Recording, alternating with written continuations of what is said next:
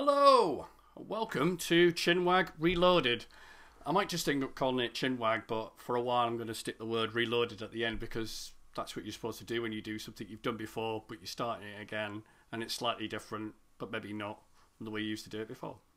Um, with me today on episode two of the reloaded version of the Chinwag is somebody who's been on countless times before, but is always worth uh, hearing over and over again.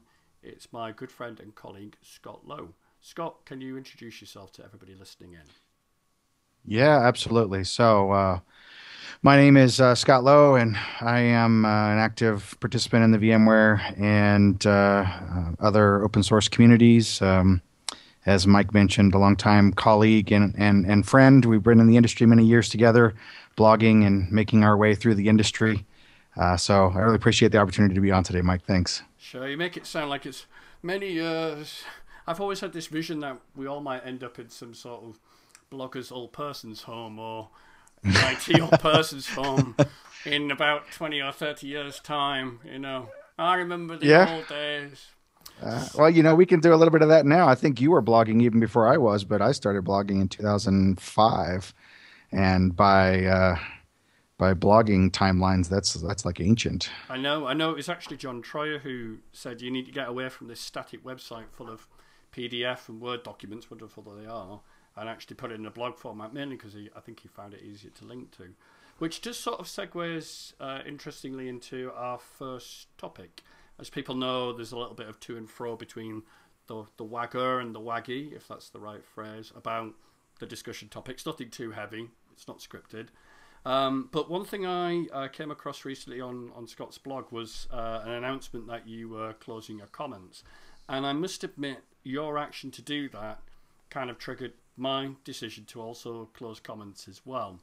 Um, I guess I probably was waiting for somebody you know, more notoriety than I have to make the big leap, um, rather than being the person who made the first step. So, but um, without taking up too much airtime, what made you decide to close comments? And do you think that marks a transition from internet or uh, IT bloggers moving to a more kind of broadcast relationship with their audience as opposed to a, a dialogue relationship? What, what's your feeling about it? Why the change? I, yeah, that that's a that's an excellent question. I, I, wrestled with the the idea of closing comments, and and to be to be clear, I only closed comments on on older posts. I mean, I, I had posts open from you know 2008 and 2007 that still had comments open, and um, one of the things that that was just so awesome about the site, um, and still is in in some instances, is the is the the ability to interact with the readers. And um, you know, some of the older articles that I wrote, you know, have 150, 200 comments where people would kind of chime in and and we'd have this this you know lengthy conversation between various people commenting about, oh, I did this or I did that or I tried this and that worked or whatever the case may be. But what I saw over the last few years was that that older content, at least, it was just um, it was just becoming blog spam, you know, bait. It, it, was just, and and yes, I use Akismet and I use other tools, you know, within the blogging community, within the blogging kind of ecosystem to help cut down on that. But it became really an administrative burden to keep those older posts open, even though. Uh, uh even on the rare occasion, I would get an, an, actual comment that you know somebody, oh hey, I, I'm having this problem. You know, thank you for solving it, whatever the case may be, or you know maybe I didn't, I tried it and it didn't work. Um, I, I was I was loath to go ahead and close those comments, but at the same time, there was this administrative burden of of getting you know dozens of spam comments every day on all these older posts, and so I finally decided that it was just necessary to take all those older posts. I, I think I cut mine off at three years, which is I think probably still very generous, uh, and and just go ahead and automatically close the the comments so that I wouldn't have to worry about it. Um, but I do think that there has been a shift in in how within the IT community we communicate. It used to be like I remember in 2006, right after VMworld 2006, and right after uh, you know, kind of that initial, or at least it was the initial meeting for me, and uh, you were there, and Alessandro Perilli was there, and all these other guys were there, and it was the community guys and and the bloggers in this, you know, uh, venue in downtown Los Angeles, and it was kind of the first meeting of the social media VMware community, and and John Troyer was there, and shortly after that, they launched, uh, you know, Planet V12n and and and the feed and all that kind of stuff. But there used to be this this back and forth where, you know, somebody would write uh, a, post on virtualization and then other bloggers would would jump in and, and, and write their perspective and you would link back to the original and there was this conversation going on within the blogging community and now what i see instead is you know you write the the article and, and maybe you'll get a comment or two from readers but most of the discussion actually occurs on twitter mm. Right true. you know and so you know we'll we, and all of us have these recipes whether we're using if this then that or, or some other tool we have these tools where you know we post something on our site and it automatically makes an announcement on twitter or on facebook or you know whatever the case may be right and and then you know you'll see people pick up on that and say oh this was a great article or oh you should go read this or whatever the case may be so there has been a, a change in in the conver- in the way that we conduct the conversation um, i will reserve my my opinion on whether that's a, a good change or just a change. Well, yes, I guess. I mean, I've wondered. I've sometimes wondered myself why that change has come through, and I, I think it does have something to do with the fact that many of us back then were, if not independents, were working for some sort of consultancy firm or some sort of customer using the product, whereas the more notable bloggers, including myself, are now working for the vendors and often the blog is very much tied to the work that you're doing with the vendor. I mean, I've just moved team to the Evo Rail team, and shock horror, a lot of my content is now Evo Rail focused, where it wasn't eight weeks ago. Um, so I, I, guess that has changed things. Um, although I, I, guess at that top of that pyramid, where you know the top ten or top twenty bloggers maybe are working for vendors, there's a much larger blogging space which is non-affiliated. So it's easy to just look at our little circle of people that we knew maybe back in 2006 without seeing the wider the wider picture of other bloggers in the blogosphere as well. Yeah, that, that's a fair comment, and there certainly are um, a, a, a, a, very large cadre of, of you know kind of newcomers into the space, which we anticipated would happen over time, and and with some of the the notable bloggers moving into uh, into you know, vendor relationships. Uh, but at the same time, e- even given that, I still think that the nature of conversation has changed. I still think that the most of the conversation now goes on in this this ephemeral, you know, sense around Twitter, and it, it's the one of the beautiful things about the the comments was that it, it actually captured that knowledge. You know, Under, it was actually yeah. it was actually a way to capture it. And now with Twitter, it, it's kind of you know if you happen to you know, stick your nose into Twitter at the time that conversation is going, you'll catch it. But if you're off somewhere else, then it just flows by in the stream of information that is Twitter, and and you might miss some, you know, really important piece of information that could otherwise be captured and, and memorialized. True, and I, I, guess the other thing you've got to acknowledge is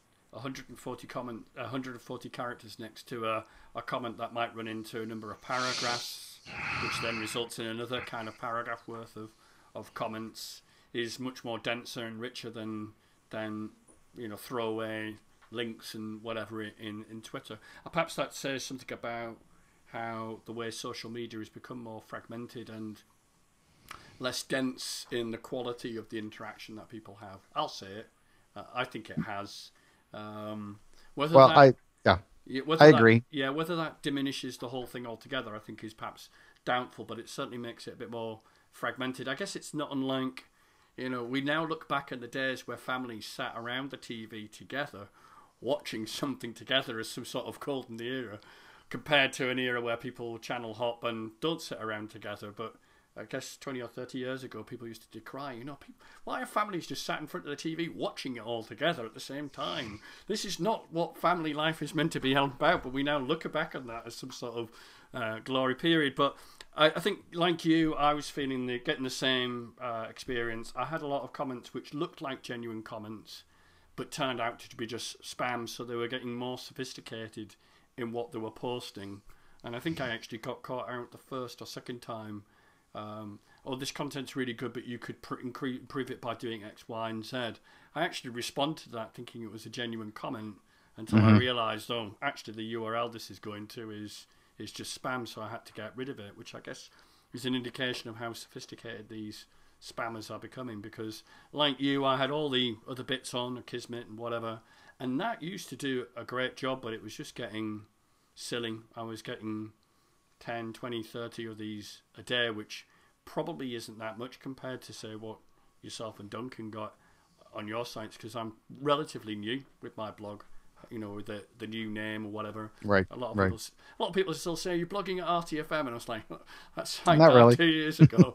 um, so it's quite extraordinary. It's like gone that way, but I guess as long as the content is produced to a certain quality, the fact that comments uh, maybe aren't available is perhaps um, uh, something to be a bit disappointed by. But I was interested that you said it's only on the older older posts, Mm-hmm. your more recent stuff, which I guess that kind of makes sense because people tend to react to the latest thing that you've done. Um, and was that your thinking in, in making sure that new posts that are for a certain age are still open for comments? Yeah, it was.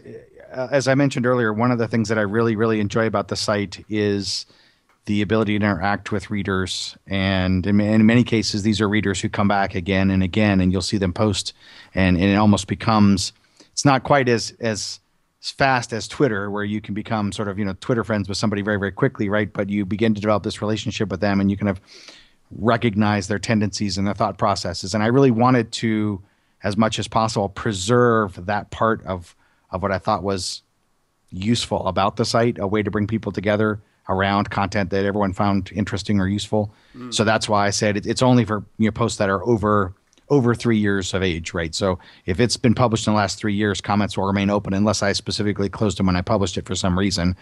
Um, and and I'm gonna give that a try and see how it goes. And if it ends up being still too much of a of an issue, then I'll I'll shorten that time frame and, and see how it works. But I Sure. I did want to to at least offer that opportunity for people to be able to respond and and share something about about what they were reading. Sure. I think what I will do is probably revisit in a couple of months' time in the hope that some of the anti-spam tools have got better, and therefore it becomes less of a of a burden. Okay, well, um, on to other stuff that I picked up from your blog actually, and I I was interested in this because I, along with other people within the Evo team, monitor the Evo community and try and respond to any uh, inbound kind of questions from there.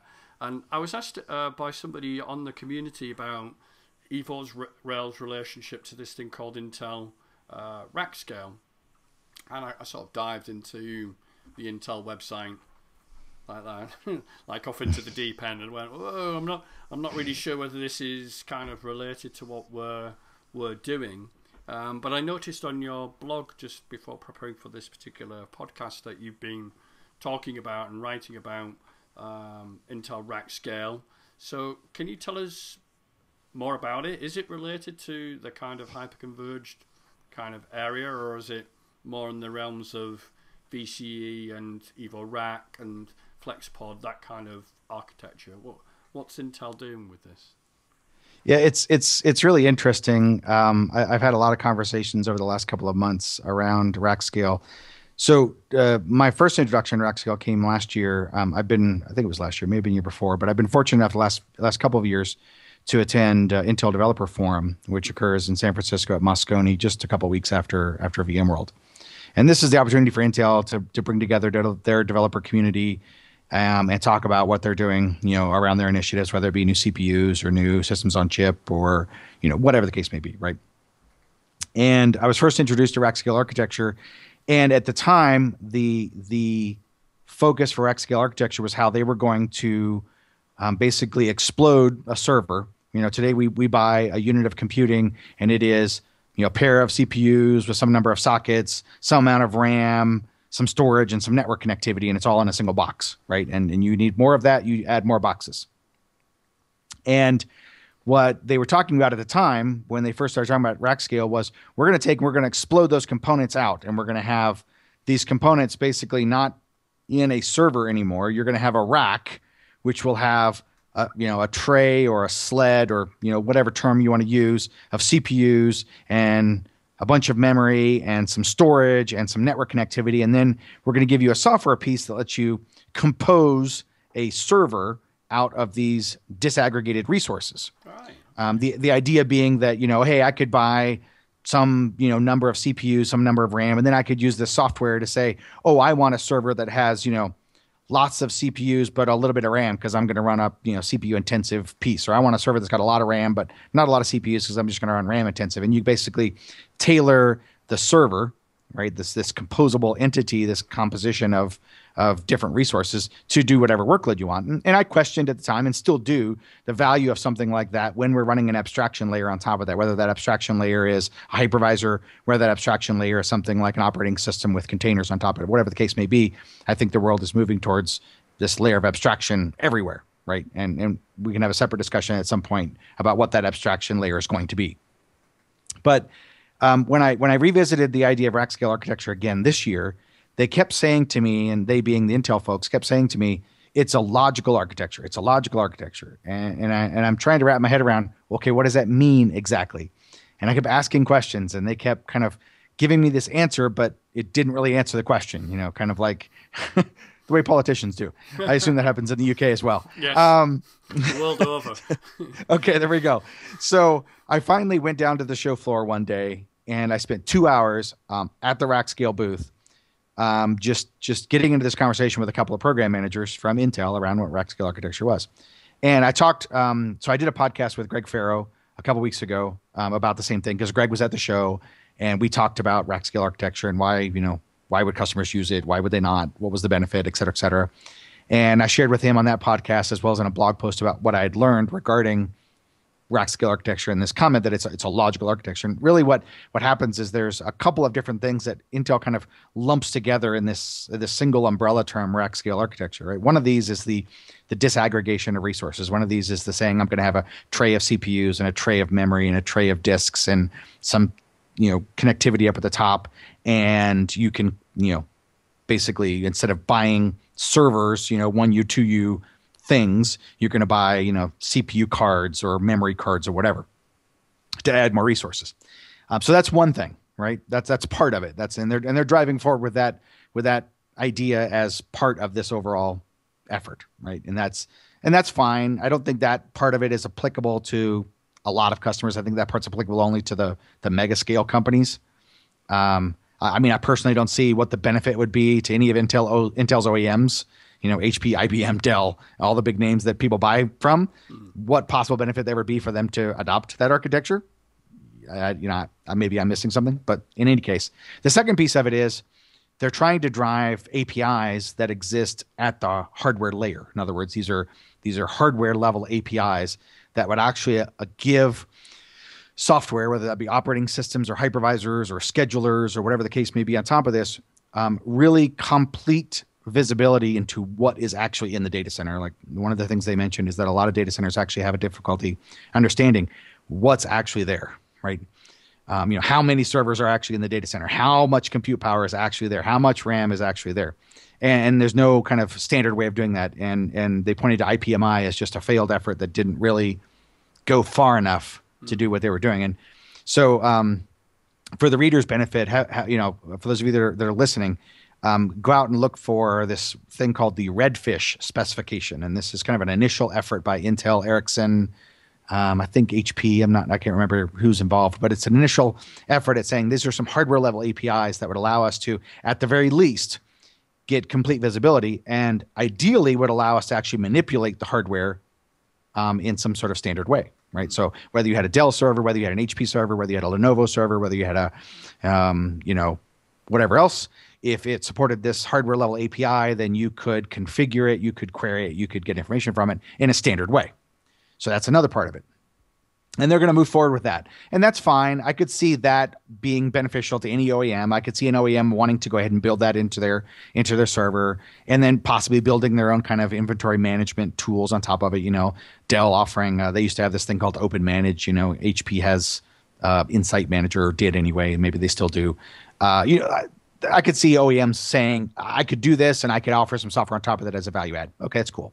Then the third part um, is uh, this software. Um, uh, they have a couple different terms for it. They've called it the pod manager, um, et cetera, et cetera. But this software that then says, I want to assemble or compose um, a server, and the server being a logical entity out of resources that exist at the physical layer right?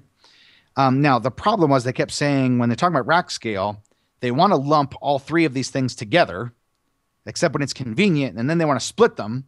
And so, you know, this guy kept saying, um, oh well, you know, this will work on any server. And I'm like, well, hold on a second. So you're saying that I could take this pod manager and a server that supports these APIs, and I could potentially compose or uh, a, a what they call a logical server or a pooled server out of out of these entities. And he's like, yes. And I'm like, okay, but that's fine. But every time you guys talk about this, it's always in the context of this hardware disaggregation model. So they really have three different efforts that are kind of involved, and, and depending on you know, I guess it kind of goes back to that analogy of the blind man with the elephant, and each one sees only some aspect of it. Mm. I guess depending on which aspect you're approaching it from, you would see different things. But the idea is that there's there's three different things. There's this hardware disaggregation with this high speed um, silicon photonics interconnect, right? That's one thing.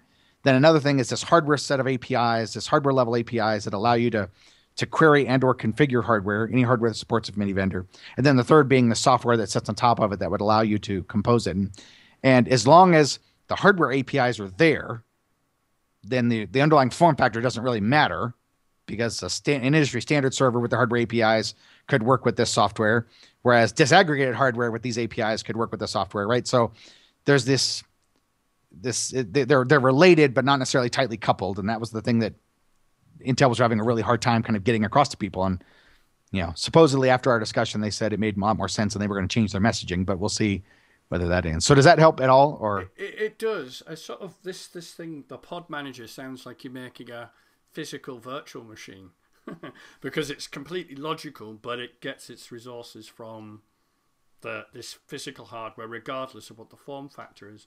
It kind of reminds right. me. A few years ago, I came across a customer who had some sort of IBM servers, and I forget the name of what they were, but they could each be linked to each other until they became one computer that they could see each other's memory and each other's CPU, but it was still in a kind of modular format. And he was asking me whether you know VMware would work with this, and I was like, God knows, I've never come across this server hardware in my in my time. But one of the things I thought was interesting about it is the model that we have at the moment is you stack 2U or Blades or 4U servers, and then we put VMware on top of them, and that creates a logical pool of all those resources. So if I, I mean, in terms of the evo-rail, it's a 2U box with four servers, 192 mm-hmm. each, times by four, you create one cluster of that. The one thing I've often struggled with to get across in people's minds and in students' minds is once you've overlaid that logical layer, so you're representing around 800 gig worth of memory, that people start to forget about the physical layer mm-hmm. being there. And the reality of it is it's still this printed bit of steel, and the memory is only accessible to the CPUs on that mm-hmm. motherboard. So when the VM is running, despite the fact you have a cluster of one terabyte worth of memory, the VM can only see all the memory on that particular physical server. And it's almost like you have to keep both of those kind of models in your mind at the same time. The book yep. stops with the physical world, but for ease of management, it's easier to regard them as a pool of resources but the book stops with the physical world. So, so I, I can kind of see the appeal of that to some people because if you can free yourself from the constraints of the the form factor, then maybe you're closer to just consuming resources in a purely logical kind of way. But I, I can see what you mean. It seems like the industry is is pointing in a totally different opposite direction, which is let's rack and stack commodity hardware, which has got set limits. I mean that that's why I think is sometimes the limitations around hyperconvergence, and also one of the advantages is we set very strictly what the resources are available in the appliance, but then customers go, yeah, that's really good. It's nice and nice and restricted, and we all know what it's going to be. Can I have more memory in it, or can I have more more CPUs or more storage? And it's like, well, you, that's the point. You've bought into this restrictive, very controlled model to ease deployment and scaling up um, or scaling out rather. Uh, but then you want the other thing, which is to- the complete opposite, which is total flexibility. Right. And right. That, that, what's what I when you talk when you described Intel rack scale, that seemed to me like the complete flexibility because you're not bounded by a form factor of blade 2U, 4U. Um, uh, what what I was thinking of when you were talking about is how all these bits are connected. So you said there's some sort of optical link between the memory and the CPU bus and the, the, the network layer. Is that right? Yeah, Intel's been pushing this thing they're calling silicon photonics. Ooh, which is uh, scary. I know it's yeah, it's like a yeah. I think you know one of the other things I kept talking about too was that you know they they they always talk about silicon photonics when they talk about rack scale architecture, and in silicon photonics being this this new interconnect that they want to push, you know, 400 gig or something like that with with extremely low latency, such that it's it's actually capable of being um, an interconnect between, let's say, a CPU farm and, and a memory bank, right? Um, whereas now those, you know, that, that interconnect is traces on a, on a circuit board. Um, but at the same time, they also say, oh, well, yeah, you could use, you know, converged Ethernet or something like that, uh, or something they call RoCE, which is RDMA over converged Ethernet. Um, and it's almost like they're kind of trying to keep their options open. They don't want to commit to one thing necessarily. Uh, I mean, I, and I get what they're trying to do, and that is, you know, they, they want to offer the flexibility for people to build these architectures in a variety of ways. But you know, it, it's early days yet with with with rack scale. I mean, I think I think the the disaggregation piece is, uh, to your point, kind of opposite where the industry is going, and this is something that Greg and I talked about quite a bit. Is that why would somebody do that when they can just go buy a one U or two U server? I mean, those costs are well known, they're well understood. It's you know, I, Greg even made the comment that for some of his customers, it's cheaper to just go buy more capacity than to argue about what it should look like and try and re you know try and and and wring out another five percent of efficiency. You know, like the, the whole process of trying to make it more efficient is just that's too expensive, that's too time consuming. Let's just buy extra capacity, right? And literally, it's cheaper to do that as opposed to going through these exercises, By the time which I think spent- is going to be. By the time you spent money, by the time you spent time and money trying to make it more efficient, you've you've just burnt the five percent that you might have gained. Exactly, exactly. And so I think the disaggregation piece is kind of, yeah, it's interesting, uh, almost like a science experiment. Out, out of this whole thing, actually, the most most interesting part to me is actually the hardware APIs. If Intel is capable uh, and successful in creating a, a, a standard hardware API that is both, um, you know, can both be queried in terms of gathering information about the underlying hardware to give software above it a very complete view of what's there, as well as being able to to be written to to configure it, then you could actually see the evolution of the hypervisor or the abstraction layer kind of folding in that pod manager I was talking about and being able to to compose uh, you know pools of hardware underneath it um, or even enable virtual machines to span that physical boundary you know so I mean so those are uh, very interesting possibilities there if Intel is successful and their OEM community adopts this idea of these hardware level APIs that are standard across vendors. Sure. Um, if they if they aren't successful there, then I think the rest of it, the silicon photonics and the, the hardware disaggregation, all that kind of stuff, uh, you know, uh, I'm just not sure that the industry is going to go that direction. Fair enough.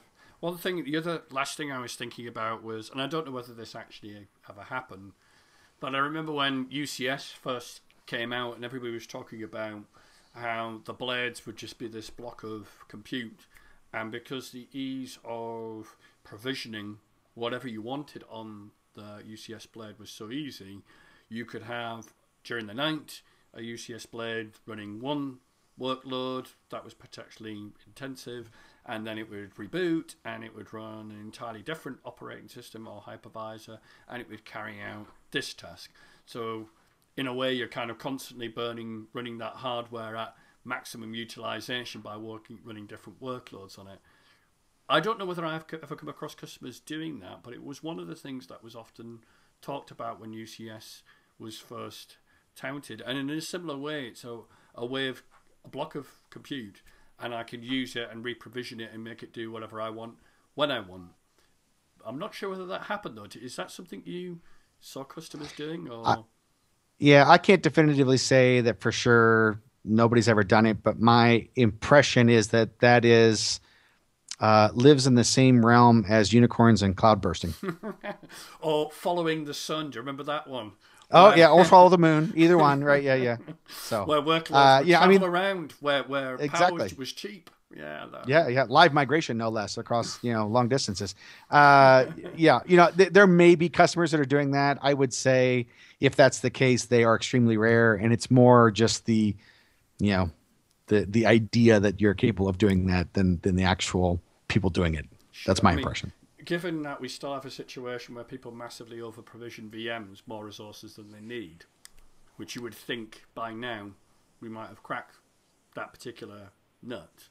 If we can't get that right, what is our chance of You know, Yeah. today my server runs this thing and tomorrow it runs something else. At the very least, I think most people would say, you know, if it's running the thing today, then we'll leave it well alone in case it doesn't run that thing tomorrow. This constant Mm-hmm. That's exactly right. change Yeah. is something that most people would say there's too much risk involved in doing that. Okay, so our next topic. Not, I mean, I'm not doing very good segues here, you know, picking up but you talked about APIs. APIs are often used by scripting engines. How about that for a There we go. for, for a lousy segue. And I, I noticed on your blog you'd been writing about this thing called Vagrant, which is an interesting name for for any piece of software.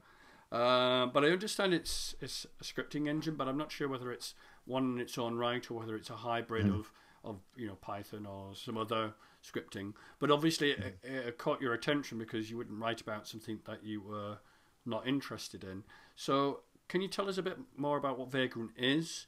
Is it yet another kind of scripting set of formats that I have to get my head around? Does it offer something unique and above you know, all these other scripting engines that seem to be proliferating? What what attracted you to what attracted you to the Vagrant? right.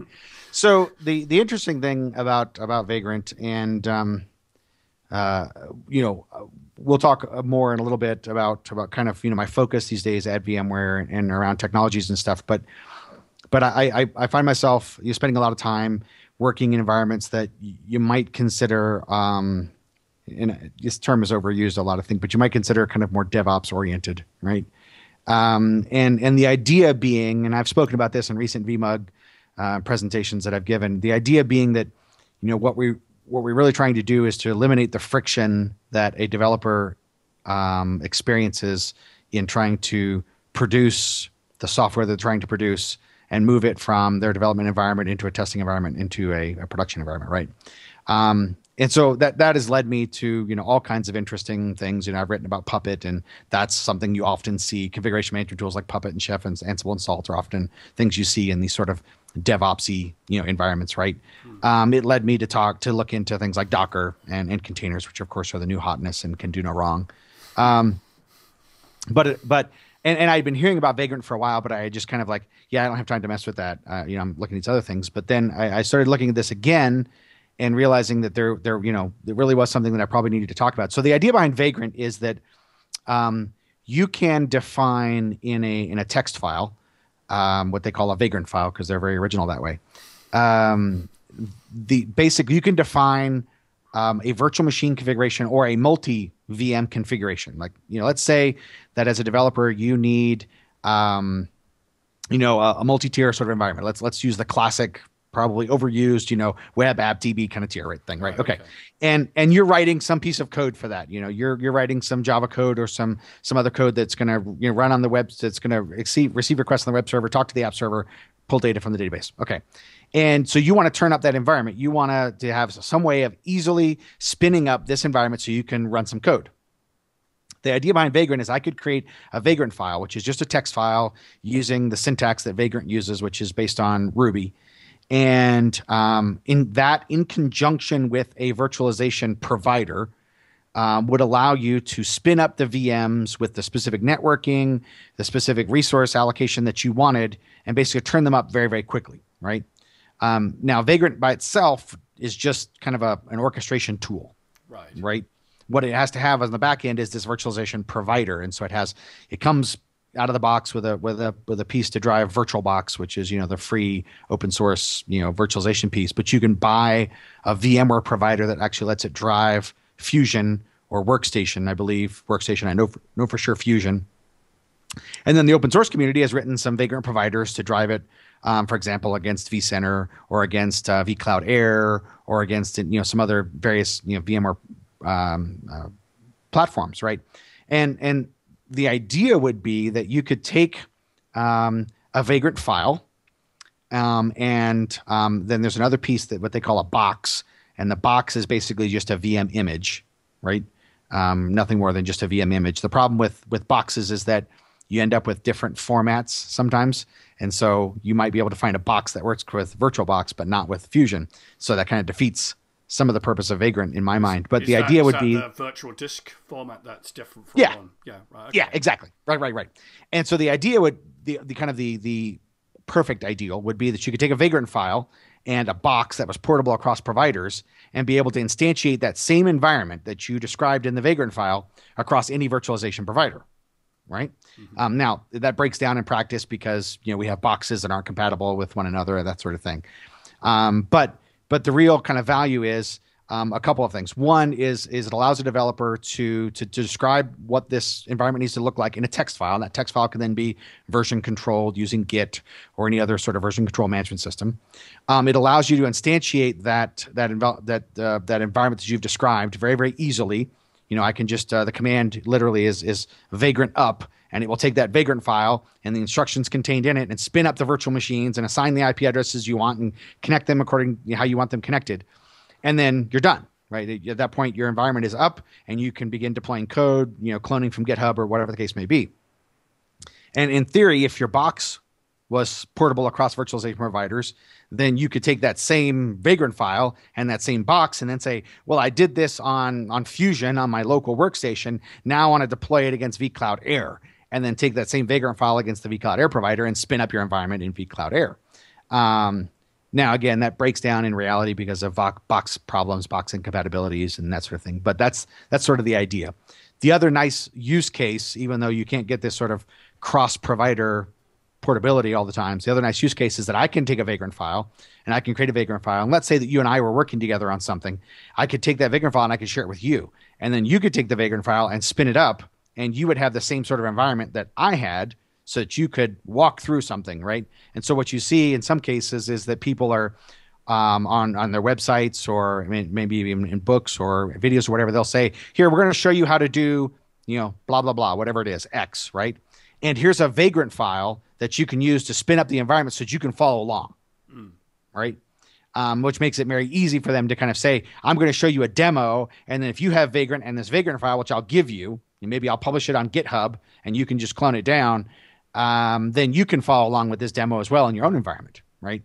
Um, so there's a you know a few useful use cases. Um, uh, it, it doesn't quite, in my opinion, live up to the sort of the ideal that it could live up to, um, but that's that's that's sort of the the basics. Does that It Does that make make sense? It, it sounds a lot like what OVF is meant to be an open virtual machine format with all those descriptors, and the OVF can contain re-IP data and all manner of attributes, Mm-hmm. time zone and whatnot. So, is this not doing the same thing as an OVF, or is it the intention that because it's open source, it can be used by anyone? I mean, I know the open virtual machine format is very closely associated with VMware, but it is meant to be an open format that anybody could use. Am I being a bit naive? Yeah. You know, a company like VMware or Citrix or Microsoft says, "Here's a standard. We're making it uh, open." Doesn't necessarily mean it is adopted, and doesn't necessarily means it becomes a standard. Is that is that the problem Mm-hmm. with those different formats? So I, I don't know. Yeah, yeah, somewhat. But the other the other thing is that Vagrant provides some. So I, I see those two as actually very complementary. Like like OVF is intended to provide you know a set of uh, a, a cross platform way of describing a virtual machine or a group of virtual machines. Now OVF by itself you know doesn't address the underlying disk format, for example, right? Because the disk format can be contained in the OVF or described by the OVF manifest or contained in the OVA file, which is just a tar of the OVF and a bunch of other things. And so you could have an OVF that has a VMDK in it, right? Which doesn't really make it cross platform, although lots of other products read VMDKs. You could have an OVF with a VHD in it, which is kind of specific to Microsoft, right? So, you know, OVF by itself doesn't quite address all of that cross platform portability, but but in addition to to OVF, what Vagrant provides is this, this orchestration thing of saying Vagrant up and taking whatever might be present in that OVF or a group of OVFs and and actually actually communicating with the virtualization provider and saying, okay, here's you know here's the the um, the virtual machines that I want you to turn up, and here's how much res- how many resources I want you to, to to allocate to them, and the IP addresses that I want you to assign to them, um, and and then you know the ability to connect into those uh, uh, those VMs. Let's say they're running Linux. You know, you can do a Vagrant SSH, and it will automatically handle sort of the authentication for you. So it just kind of drops you right in. There's no passwords you have to manage or anything of that nature. Mm. Um, and then to say, oh well, you know, now I'm done with that uh, with that environment. Uh, Vagrant destroy, and it just kills the whole thing, right? Um, there's a, there's a level of orchestration that is complementary to what OVF is trying to do. Um, that really make those two you know, kind of more side by side than a, one a replacement for the other. Sure. I guess. I mean, I don't know how you feel about me saying this, but it, it guess like this vagrant thing is going so far for you, but it, as you said, it falls short because of the image compatibility issues that inevitably get introduced.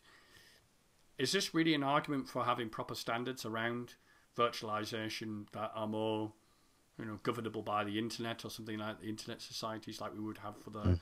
For the World Wide Web, um, because we have got different vendors with different competing standards. It sounds like to me that you could have a descriptor that describes the virtual machine that could be translated and recognized by any vendor, but the book kind of stops with the actual image format. And is you know is that really are we really getting the heart of this? Is that in order to solve that problem?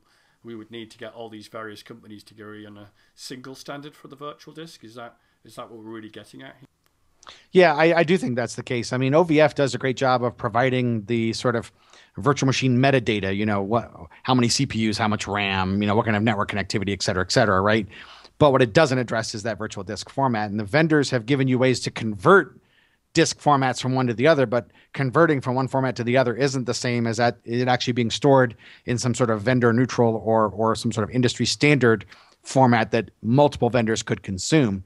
I mean, the ability, for example, for us to say, I want to be able to move VMs from, you know, a developer running, you know, VirtualBox on their local machine, and then be able to export that as OVF and possibly using a, a tool like Vagrant, which is complementary in terms of how it does the orchestration along with you know an OVF. Um, being able to move that then say to vCloud Air or to you know to a vSphere installation with vCenter, it it's almost I won't, I won't say it's impossible, but it's extremely difficult today, right? And the open source community is doing some interesting things around being able to consume VMDKs and consume VMX files and that sort of thing. But the vendors, you know, continue to push and and you know VMware along with you know Microsoft Citrix and the others continue to say you know we want our own sort of our own specific thing. Now there's pros and cons to both approach. You know, if you if you want to innovate, um, be able to provide some sort of new something, you know, whatever that is, right? Um, then it's very difficult for a vendor to be able to do that when you're bound by some sort of industry standard or industry common, you know, format. Um, so so there are pros and cons, but at the same time, it would be nice even if it were just an interchange format, even if you know VMware continued to use VMDK and Microsoft continued, and Citrix continued to use VHD and you know uh, KVM and the others continue to use QCOW, uh, even if there were some sort of interchange format, you know, that everybody could talk into and back out of again, right? Mm. So. Yeah, I mean, I've I've looked at these conversion tools. The last time I looked at them was specifically about moving workloads out of various clouds. And I guess we've always talked about workload portability, and the VM is a very portable workload within reason. And the one of the things I I was horrified to discover was when people tried to pull out their VMs out of certain public cloud environments, they're charged by the gig to actually do that. And it is so expensive by gig to leave these public clouds that very often they just take away their data because that's the only thing that they really care about destroy those instances and recreate them somewhere else. Um, so it's one thing to have the open formats, but then you might find yourself rubbing up against some other restriction which makes it uneconomic because of uh, the cost per gig of moving VMs around from one public cloud to private cloud and back again. So yep. I, I guess it standards. It's funny thing standards, isn't it? I, I believe in standards, and I think they're important, but I, I often think that if you're not careful, standards can actually hold back some industries. And the one I always think of is in the telecoms kind of side of things, where it, certainly in Europe we did have standards bodies that decided, you know, what ADSL would be and how it would be constructed. By the time they agreed on the standard and got to the point of rolling it out, it was already kind of defunct because of mm-hmm. ADSL. And it quite quickly changed from being a business subscriber link to being available to everyone because the telecoms firms wanted to make as much money out of it as possible before it got sunsetted by ADSL. So you know that those comms providers that a lot of investment was made in in working out these standards and agreeing standards, but by the time they were ready to be put in place, they've been superseded by some other innovation. I don't know. Right. I guess I don't know whether that's a false comparison because telecoms is always changing. I don't know. Does a does a VMDK or does a virtual disk? It's a binary file with some header description at the at the top of it. You know, does it? Is there anything really that unique about these different formats? I, I don't know because uh, I you know I don't go around editing VMDKs. That tends to uh, cause horrible problems in my in my experience. But I wonder whether the value is in the VMDK. I, I guess another way of looking at it is that some people would look externally and say, well, you know, this is about vendors trying to lock in proprietary formats, whoever that vendor might be, and making it difficult for customers to move from one vendor to another. I'm not really sure whether I buy into that because, as you just said, there are plenty of conversion tools. It's just the cost of and the time involved in making that conversion do people actually want to go through that process? Mm-hmm. Or do they look at that and think, well, you know, the benefits of moving from vendor A to vendor B, given the amount of conversion we might have to do, we might as well stay where we are. So, you know, it's kind of not vendor lock in, but the customer locks themselves in because they don't see the uh, advantage in, in doing that conversion in the first place. It, I, I don't know, I get torn between these various things. I guess in a way I'm kind of torn between the value of open source versus the uh, the value of a company who produces the whole product for you, makes it very easy to consume, which yeah. leads us on to our final topic, which is all about open source. Very nice segue, Mike. Oh, you do. Oh, well, you know, it's years of practice. yeah, it took years of practice to get this rotten at segues. You imagine what I was like when I first started this thing.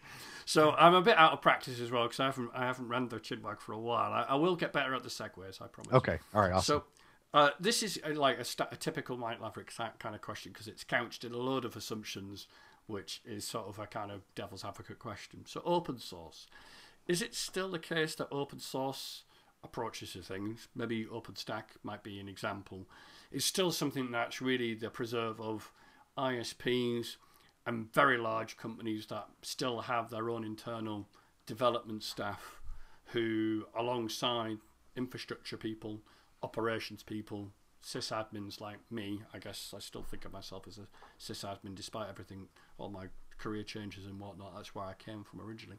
Is it still a preserve of those people because you have to have a certain size and scale and resources in order to make it do what you want to do? Whereas anybody else who wants some kind of virtualization layer or cloud automation layer, whoever that might be, is going to go to a software vendor who sells them some sort of shrink wrapped solution or even some sort of solution which they subscribe to online so they don't have to actually set up that mm-hmm. software. But they've been wrapped up in a nice bubble where all those sorts of big decisions about how X and Y communicates to each other have already been decided. Am, am I unfairly painting open source as still too difficult for the, the common man? I guess is a way of putting it. Well, I, so um, I think that I don't know if there's ways to answer that because the, in some ways the question is a little too broad. I mean, we could talk about open source in general, right? Okay we can talk about specific open source projects um, as, a, as examples of that. I mean, in general, um, there are uh, open source projects out there that are reasonably easy to consume for the average person, mm-hmm. and and the question just becomes, you know, let, let's take let's take Linux as an example, right? Okay. Um, you know, Linux is itself an open source project, right? Um, you know, various distributions, you know, Red Hat, SUSE, you know, Ubuntu, et cetera, et cetera. But it's it's still possible uh, in many cases for um, someone to consume that because you have, uh, in many cases, a company behind it that is offering a support contract, right? So you really have to kind of separate the idea of, of developing code in an open source fashion from how you provide support to the consumers of that project, right? I think the thing is that in many cases, you know, there are open source projects where there is no commercial entity behind it. And it, it's a community effort. And you know you have to log into an irc channel or send an email to a mailing list or you know find the right guy on a google hangout or whatever the case may be. And then he can tell you oh yeah you've got to put this value in that configuration file and then it works. Um, you, you know that's that's one sort of uh, data point on the spectrum of open source. The other data point is looking at something like a you know Red Hat Enterprise Linux, where you know you you get a product, you get a graphical installer, you get a full support contract behind it. You can call somebody up. I have a problem. They're going to work with you, et cetera, et cetera. And yet that is a fully open source you know product that you're consuming, right? So uh, you know if we look at some specifics, like if we focus in on OpenStack because that's you know that's kind of where everybody's got their you know Yeah, their, their attention these days. right yeah. exactly. And i spend a lot of time in that space. One of the things that my boss has asked me to do is to be deep into the the open various open source communities uh, open daylight openstack open vswitch et cetera et cetera. And um, you know openstack itself again even even that specific you know project or group of projects actually falls into the spectrum. Like you can go download the the packages from canonical and you can install it yourself and you're you know completely on your own. And if you want some help you've got to go to an irc channel. You've got to go to ask.openstack.org and ask a question on a, on a forum or go to the mailing lists. And and you know the community does a, a pretty good job of helping people figure that out but that sort of approach is more for the people who have the organizations who have the resources who have the mindset of individuals who know how to go do that right um, and those are going to be typically larger organizations. And yet at the same time, I could take OpenStack and I could go buy a distribution from somebody. You know, I could buy a solution from Mirantis or I could buy a solution from from Red Hat, or you could look at VMware integrated OpenStack as another example, right? Where we're going to give you the same open source bits, but we're going to wrap an installer around it and we're going to give you a support contract and we're going to say if you have a problem, you call us and we'll help you with problem and then you go and, and, you, and you deploy it and you go from there right? So you know there's this whole range of how you want to consume open source projects openstack included. And um, I, I think that's healthy because it gives customers choice. It gives consumers the ability to say hey i'm i'm more of a you know diy type person or organization and i want to you know download the packages and and use my own configuration management tools and my own scripts and my own whatever the case may be and i'm going to build this thing and i'm going to customize it and i'm going to make it my own right? Which is typically going to be you know an isp or service provider or or a, you know a, a large organization maybe a telco something of that nature where they have the resources they have the developers they have that mindset. But then there's also the i'm going to buy a prepackaged solution from red hat or from canonical or mirantis or vmware or whoever and they're going to give me a graphical installer and they're going to give me a nice easy place to go download it. And if i have a problem i call an 800 number and i talk to a helpful person and they you know walk me through gathering the logs and finding out what the problem is and you know whatever else. And then you know maybe there's somewhere in between uh, you know other solutions where the packages are downloadable but you can call somebody for support or something you know. It just there's this whole range and it allows people to consume it however they see fit based on their organization like, which way do you see the wind blowing towards that support the 0800 number, or towards, you know, I'm going to build it myself? Um, so it's really more of a life cycle progression, in my opinion. So if you look at where Linux is today, right? I don't know how long you've been playing around with Linux. I've been playing around with Linux for a while, um, and only recently decided that I need to be kind of serious about it because Stop playing Um, around. Exactly, I need to stop playing around and get serious with this thing, right? But but if you if you go back, like I think my first experience, you know, using Linux in some fashion was probably like 1999 maybe 2000 in that time frame right hmm. and it was very much the diy space at that point. You know it was you download it you install it. If you don't know what you're doing then you know you're just out of luck and hardware compatibility could be limited and you know you had to know the right forums and the right venues to go get support.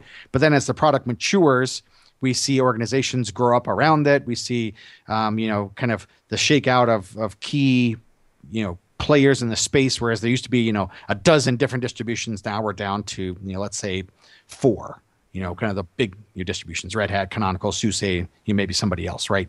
Um, and and as that maturity of the project itself continues then you see all of this other ecosystem develop around it right and so i think early on in an, in an open source project's lifecycle, it will be more the diy Right. Okay. and then as the product matures and as it grows and as market adoption grows, you will see it move from mostly DIY to some DIY and some shrink wrapped, right?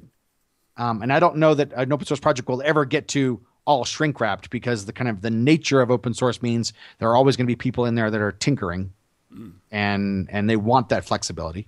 So, but there will be the growth of these sort of shrink wrapped 1 800 you know, call me if you have problem uh, solutions around uh, around projects. I mean, Linux has already done it. Um, it continues to do it. OpenStack will have the same thing happen. Uh, you know, so it, it won't surprise me at all. I mean, you've already seen it with Mirantis. You've seen it with VMware doing it. VMware to OpenStack. You've seen it with Canonical and Red Hat doing their distributions and offering support contracts as well. Sure. Here's my last last question, and it wasn't one that we really planned, but it's around this topic. Which I mean, you've mentioned Vagrant already. We've mentioned OpenStack. You're watching this area much more than I am. I'm very narrowly focused on you know one very set product at the moment. Um, is there something within the open source community or the open source world that is really putting fire in your belly? That you know, I'm basically asking what the next big thing is, but I'm trying not to say what the next big thing is. Um, but maybe the next big thing to you, what, something that's really, you know, maybe not necessarily going to be commercially massive, but something that excites mm-hmm. you about the space. Apart from, you know, we talk about OpenStack, it's a massive project with lots of different component parts. That's it is. one thing, but the the open source kind of campaign is much more broad than that. Is there something in your mind that's you know that I should be watching out in your your next blog post about something open source? Um, you know, there, has been a few things that I've looked at. I think that uh, I, I, don't know that it's going to be um, any one thing. Um, it's going to be more how these things begin to fit together. You know, there's been a lot of hype, and and, and truly and honestly, I mean, it's an interesting project, but a lot of it is hype around Docker and containers. And and I've spent a fair amount of time looking at that, and there's there's a lot deeper I could go and probably will go, um, especially with regards to Docker networking. But but the idea around kind of orchestration and and scheduling, where you have things like uh, Mesos and some others these cluster managers, hmm. um, and then how we kind of begin to fit these things together. Like, okay, I, I have some some applications, and and I have a, an infrastructure as a service framework, and I have some some abstraction mechanisms, hypervisors, and containers. Now, how do I begin to begin to stitch all this together? What's what's involved for me to kind of pull all this together to say well, I want to to do an infrastructure as a service piece with OpenStack and then deploy Mesos on top of that for cluster uh, managing, scheduling, what's going to then spin up some VMs and some containers, and how am I going to link them together with networking? I mean, it begins to be a much more, much more complex systems look than a look at the individual pieces. But in order to get there, you kind of have to take apart the individual pieces first to, to understand how they work. Well, Scott, it's always interesting listening to what you have to say because you, you, you live in a world and do things that are so different from, from what I, I do, and I, I could listen to you educate me for another hour. Uh, but I know you're a, I know you're a busy fella. But thank you very much for, for coming on the show. I really do appreciate it, and uh, hopefully we'll have you back in I don't know. I, uh, maybe next week. No, that would be too mean.